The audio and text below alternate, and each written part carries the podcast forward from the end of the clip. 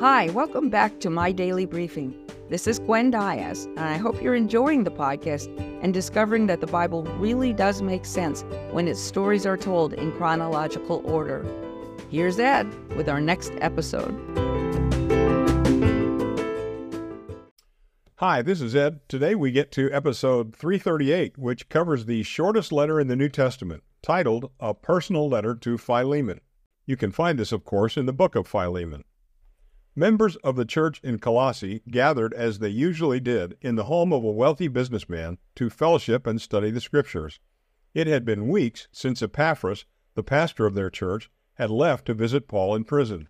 He traveled to Rome to seek the apostles' advice concerning a new form of Christianity that was undermining the foundations of their faith. However, instead of Epaphras, a man named Tychicus walked into their meeting that day. Tychicus extended his hand in it was a letter from Paul and Timothy. The letter introduced Tychicus as a dear brother, a faithful minister, and a fellow servant in the Lord. And the letter contained Paul's answers to the issues they were facing and informed the congregation that Tychicus would update them on everything that was happening to Paul. We talked about this letter that we now called Colossians in the last podcast. But there was another letter, a personal letter, written to the wealthy businessman in whose home the church was meeting. His name was Philemon, so Tychicus handed the letter directly to Philemon, and as he opened it, his facial expression must have changed dramatically. The letter concerned his former slave named Onesimus, who had run away quite some time before. Paul was now asking Philemon to welcome Onesimus back, not as a slave, but as a faithful and dear brother in the Lord.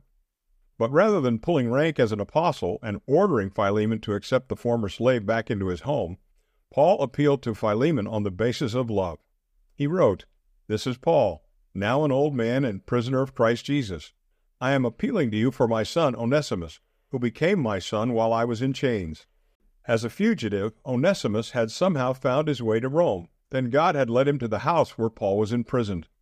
During their time together, the runaway slave had put his faith in Jesus. He had become Paul's son in the faith and brother in the Lord. And during his time in Rome, the young man had become very helpful to Paul. But Paul realized that Onesimus still had a responsibility. He needed to return to his owner and seek his freedom legally.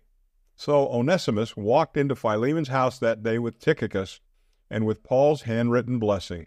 In this personal letter, Paul asked Philemon to voluntarily choose to treat Onesimus as a beloved brother in Christ rather than as a runaway slave. Paul wrote, Perhaps the reason he was separated from you for a little while was so that you might have him back in your life forever. Please welcome him as you would welcome me. If he has done you any harm or owes you anything, charge it to me. I will pay it back. Rather convincingly, Paul added this Remember, you owe your very life in Christ to me. I am confident that you will do even more than I ask.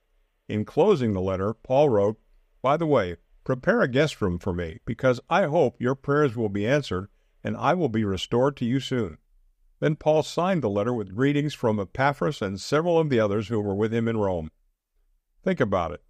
It is impossible to look down on another person when we understand, number one, how much God loves them, number two, how much Jesus was willing to give up for them and for us, number three, how little we deserve from God, and number four, how much we owe Him.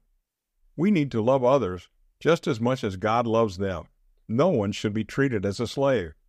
In a letter Paul wrote to the Galatians, chapter 3 verse 26, Paul wrote this: So in Christ Jesus you are all children of God through faith. For all of you who were baptized into Christ have clothed yourselves with Christ. There is neither Jew nor Gentile, neither slave nor free, nor is there male and female, for you are all one in Christ. Now go and be one in Christ today with your Christian brothers and sisters.